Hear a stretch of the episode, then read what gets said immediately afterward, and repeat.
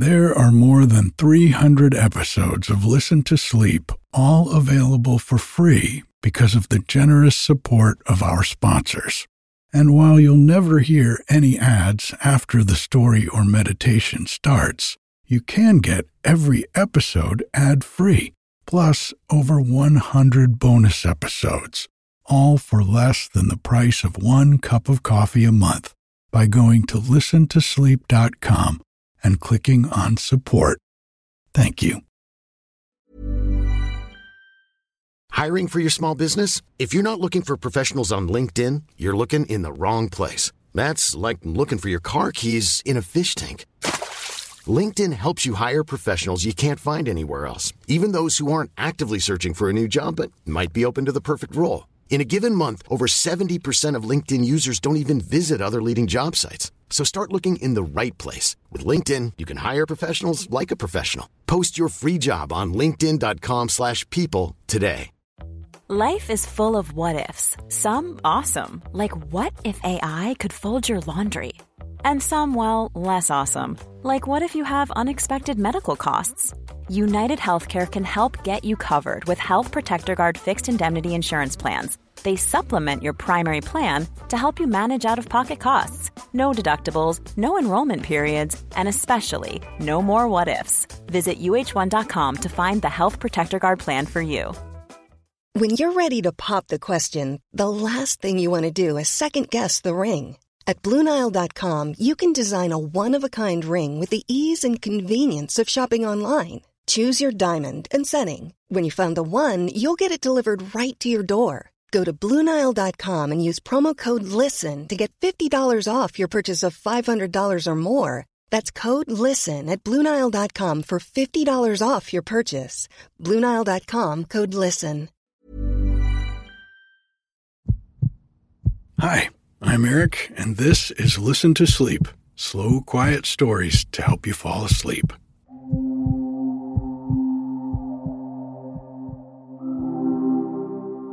I'm recording this on January 2nd, 2021.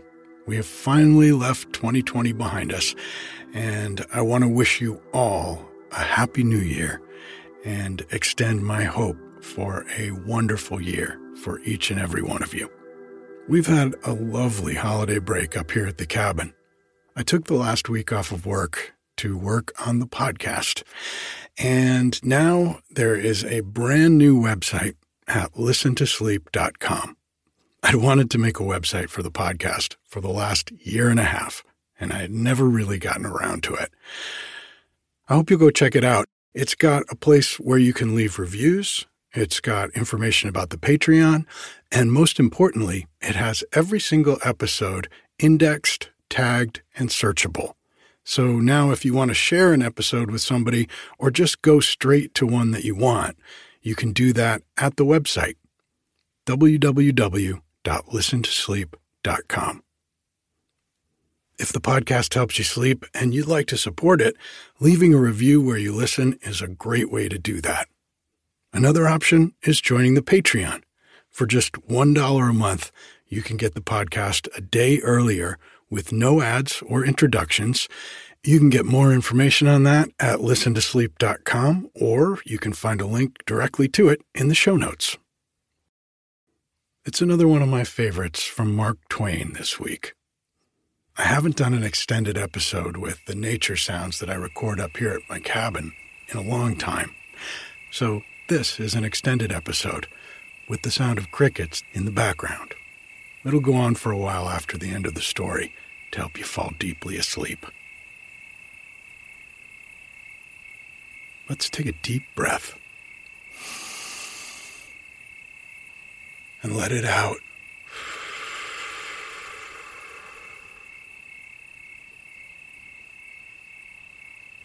Just take a moment and feel yourself sinking into the mattress. Nothing to do, nowhere to go. Take another deep breath.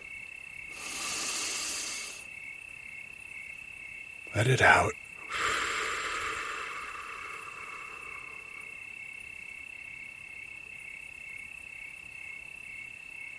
And one more.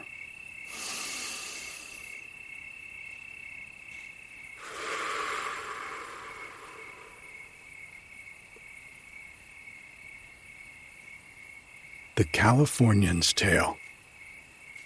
35 years ago, I was out prospecting on the Stanislaus, tramping all day long with a pick and pan and horn, and washing a hatful of dirt here and there, always expecting to make a rich strike, and never doing it.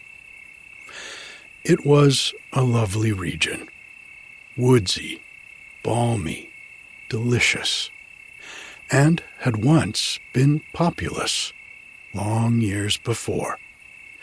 But now the people had vanished, and the charming paradise was a solitude. They went away when the surface diggings gave out.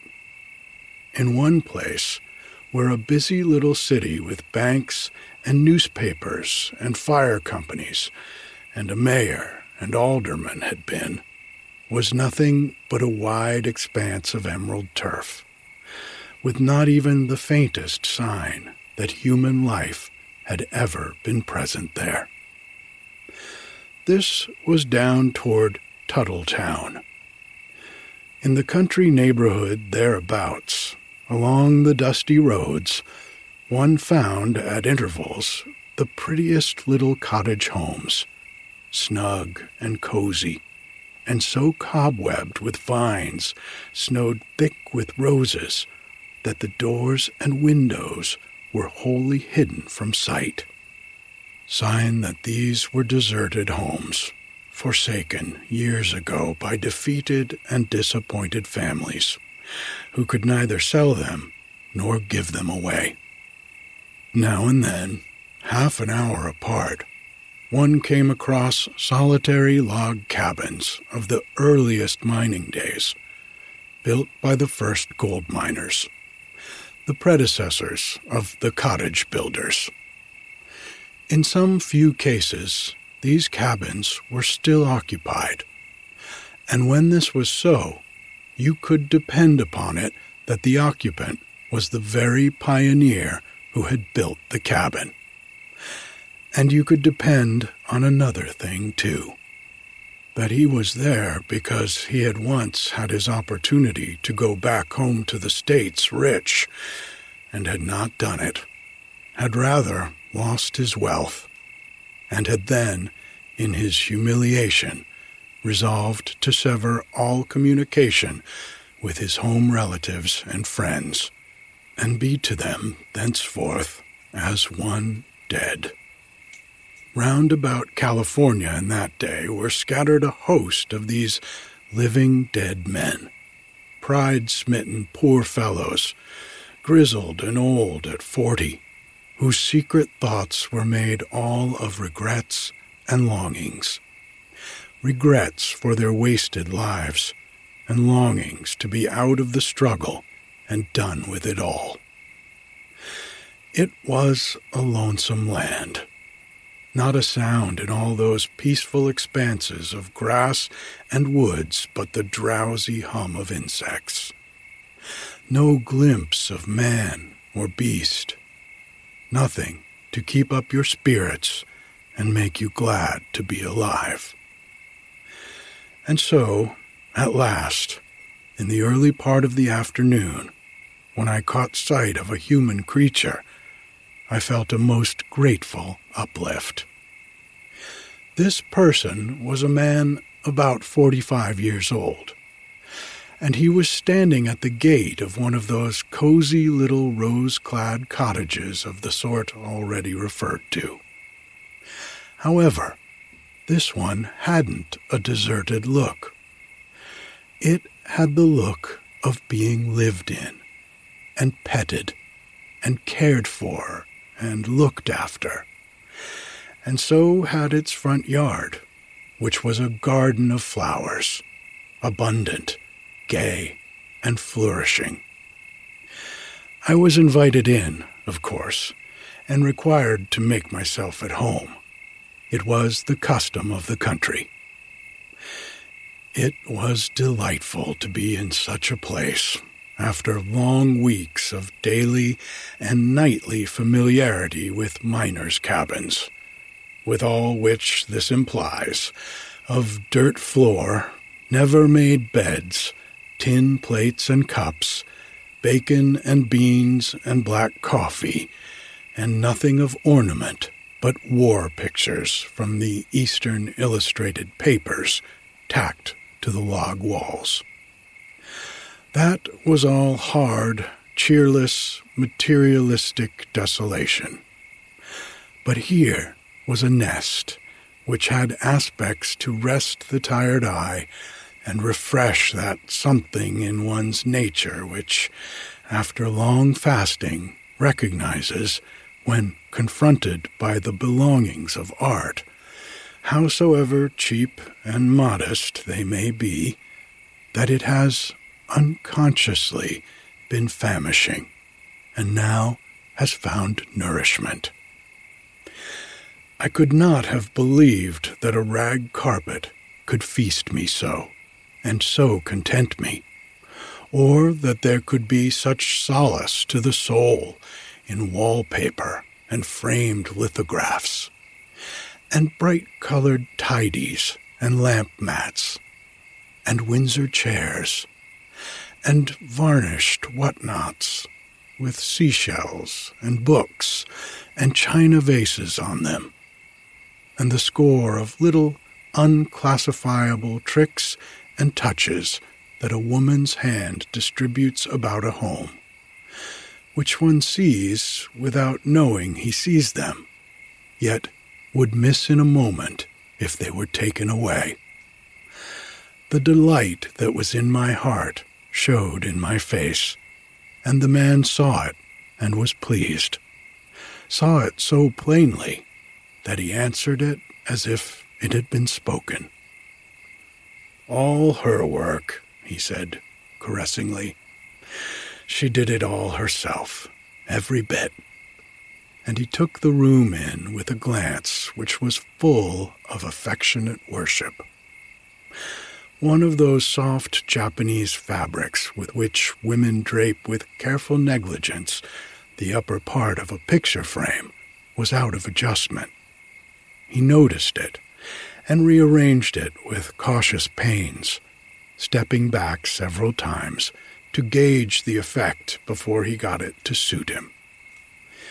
Then he gave it a light finishing pat or two with his hand and said, she always does that. You can't tell just what it lacks, but it does lack something until you've done that. You can see for yourself after it's done, but that is all you know. You can't find out the law of it. It's like the finishing pats a mother gives the child's hair after she's got it combed and brushed, I reckon. I've seen her fix all these things so much that I can do them all just her way, though I don't know the law of any of them. But she knows the law. She knows the why and the how, both. But I don't know the why. I only know the how. He took me into a bedroom so that I might wash my hands such a bedroom as I had not seen for years. White counterpane, white pillows, carpeted floor, papered walls, pictures, dressing table with mirror and pincushion and dainty toilet things, and in the corner a washstand with real chinaware bowl and pitcher and with soap in a china dish, and on a rack more than a dozen towels. Towels too clean and white for one out of practice to use without some vague sense of profanation. So my face spoke again, and he answered with gratified words. All her work, she did it all herself every bit. Nothing here that hasn't felt the touch of her hand. Now, you would think, but I mustn't talk so much. By this time, I was wiping my hands and glancing from detail to detail of the room's belongings, as one is apt to do when he is in a new place, where everything he sees is a comfort to his eye and his spirit. And I became conscious, in one of those unaccountable ways, you know, that there was something there somewhere that the man wanted me to discover for myself. I knew it perfectly, and I knew he was trying to help me by furtive indications with his eye. So I tried hard to get on the right track, being eager to gratify him. I failed several times, as I could see out of the corner of my eye without being told, but at last I knew I must be looking straight at the thing, knew it from the pleasure issuing in invisible waves from him. He broke into a happy laugh and rubbed his hands together and cried out, That's it. You've found it. I knew you would. It's her picture. I went to the little black walnut bracket on the farther wall and did find there what I had not yet noticed a daguerreotype case. It contained the sweetest girlish face and the most beautiful, as it seemed to me, that I had ever seen. The man drank the admiration from my face and was fully satisfied. Nineteen her last birthday, he said, as he put the picture back. And that was the day we were married. When you see her, ah, oh, just wait till you see her. Where is she? When will she be in? Oh, she's away now. She's gone to see her people. They live forty or fifty miles from here. She's been gone two weeks today. When do you expect her back? This is Wednesday. She'll be back Saturday, in the evening. About nine o'clock, likely. I felt a sharp sense of disappointment. I'm sorry, because I'll be gone then, I said regretfully. Gone? No. Why should you go? Don't go. She'll be disappointed. She would be disappointed that beautiful creature. If she had said the words herself, they could hardly have blessed me more. I was feeling a deep, strong longing to see her, a longing so supplicating, so insistent, that it made me afraid. I said to myself, I will go straight away from this place for my peace of mind's sake. You see, she likes to have people come and stop with us. People who know things and can talk. People like you. She delights in it, for she knows, oh, she knows nearly everything herself, and can talk, oh, like a bird. And the books she reads, why, you would be astonished. Don't go. It's only a little while, you know, and she'll be so disappointed. I heard the words, but hardly noticed them. I was so deep in my thinkings and strugglings. He left me, but I didn't know. Presently, he was back, with the picture case in his hand, and he held it open before me and said, There, now Tell her to her face you could have stayed to see her, but you wouldn't. That second glimpse broke down my good resolution. I would stay and take the risk. That night we smoked the tranquil pipe and talked till late about various things, but mainly about her and certainly I had had no such pleasant and restful time for many a day. The Thursday followed and slipped comfortably away. Toward twilight, a big miner from three miles away came, one of the grizzled, stranded pioneers, and gave us a warm salutation, clothed in grave and sober speech. Then he said, I only just dropped over to ask about the little madam, and when is she coming home? Any news from her? Oh, yes, a letter. Would you like to hear it, Tom? Well, I should think I would, if you don't mind, Henry. Henry got the letter out of his wallet and said he would skip some of the private phrases if we were willing. Then he went on and read the bulk of it. A loving, sedate, and altogether charming and gracious piece of handiwork, with a postscript full of affectionate regards and messages to Tom and Joe and Charlie and other close friends and neighbors. As the reader finished, he glanced at Tom and cried out, Oh, you're at it again. Take your hands away and let me see your eyes.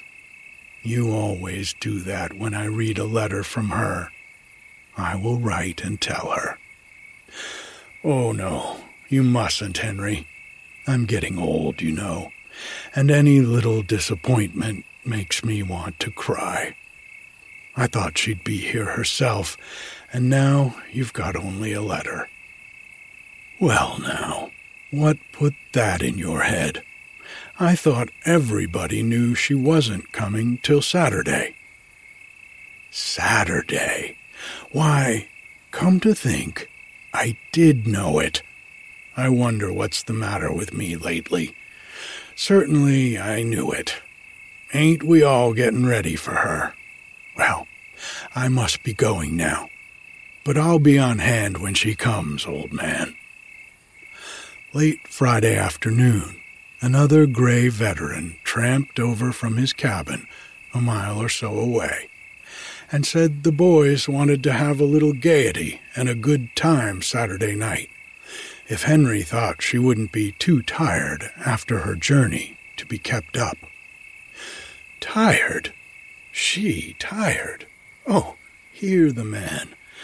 Joe, you know she'd sit up six weeks to please any one of you. When Joe heard that there was a letter, he asked to have it read.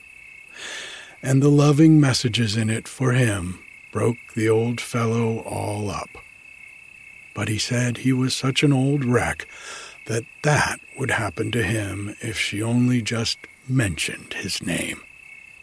Lord, we miss her so he said. Saturday afternoon, I found I was taking out my watch pretty often. Henry noticed it and said, with a startled look, You don't think she ought to be here soon, do you? I felt caught and a little embarrassed, but I laughed and said it was a habit of mine when I was in a state of expectancy but he didn't quite seem satisfied. And from that time on, he began to show uneasiness. Four times he walked me up the road to a point whence we could see a long distance, and there he would stand, shading his eyes with his hand and looking. Several times he said, I'm getting worried. I'm getting right down worried. I know she's not due till about nine o'clock, and yet something seems to be trying to warn me that something's happened. You don't think anything has happened, do you? I began to get pretty thoroughly ashamed of him for his childishness, and at last When he repeated that imploring question still another time, I lost my patience for the moment and spoke pretty brutally to him. It seemed to shrivel him up and cow him, and he looked so wounded and so humble after that that I detested myself for having done the cruel and unnecessary thing. And so I was glad when Charlie, another veteran, arrived towards the edge of the evening and nestled up to Henry to hear the letter read, and talked over the preparations for the welcome. Charlie fetched out one hearty speech after another, and did his best to drive away his friend's bodings and apprehensions. Anything happened to her Henry, that's pure nonsense. There isn't anything going to happen to her. Just make your mind easy as to that. What did the letter say? She said she was well, didn't she?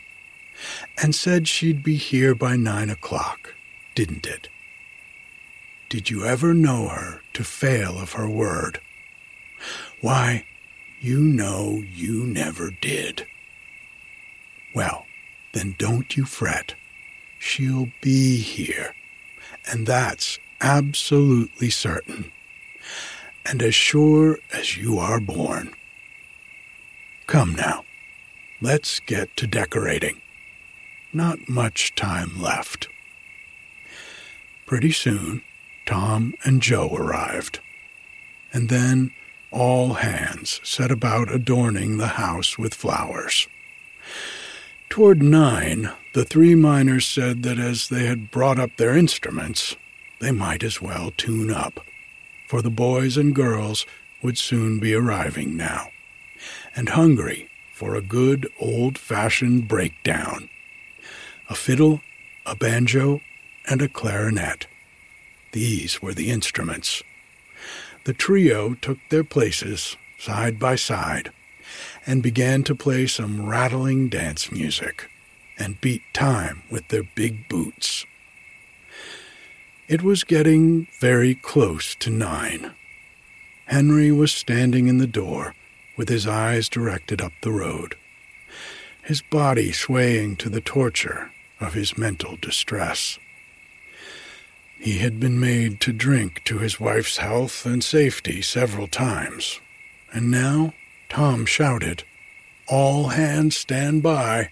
One more drink, and she's here. Joe brought the glasses on a waiter and served the party. I reached for one of the two remaining glasses, but Joe growled under his breath, Drop that. Take the other. Which I did.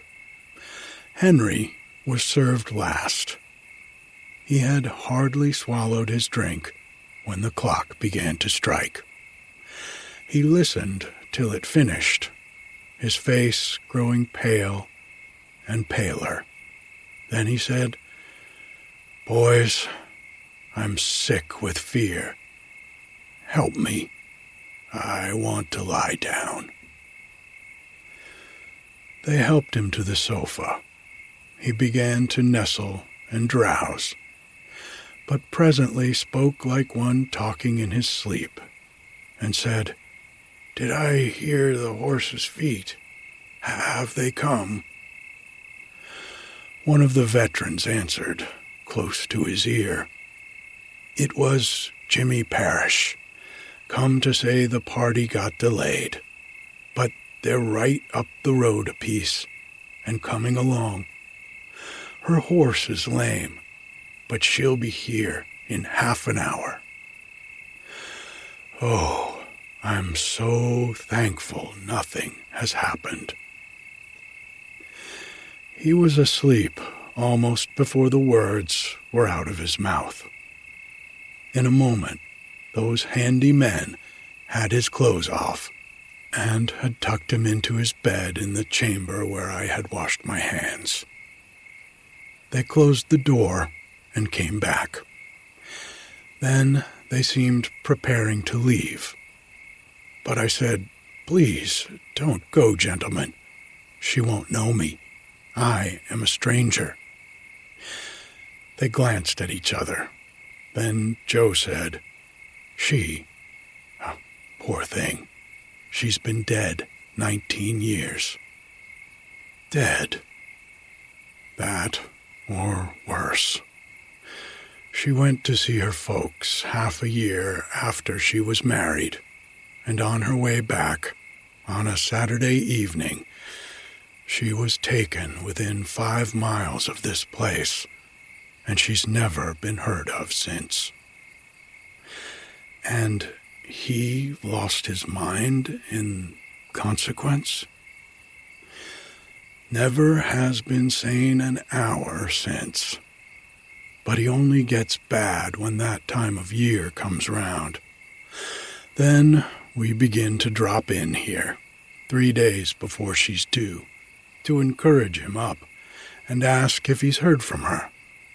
And Saturday, we all come and fix up the house with flowers and get everything ready for a dance.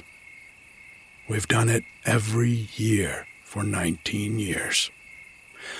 The first Saturday, there was 27 of us, without counting the girls.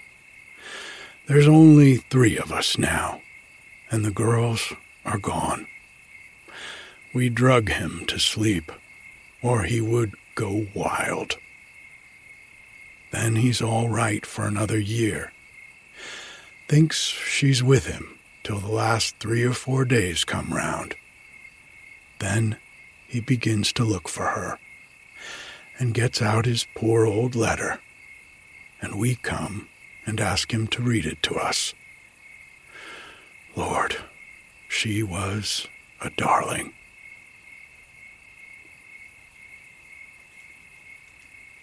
Good night.